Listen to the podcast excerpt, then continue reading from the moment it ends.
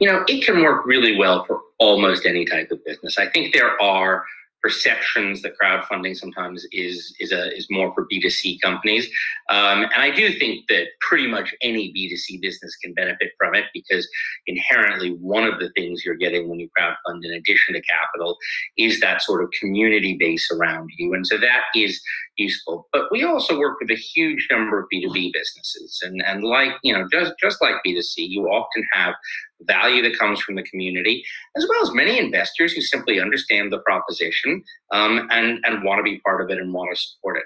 Um, so, you know, there are a few sort of very minor verticals, sort of super deep tech kind of work and, you know, super capital intensive areas like, you know, mining uh, that I think by and large probably aren't aren't aren't sort of going to you know be optimal for crowdfunding. But other than that, we you know we work with everything from fintechs to restaurants and everything in between. And I think there's a there's huge value in, in crowdfunding for, for for almost any business.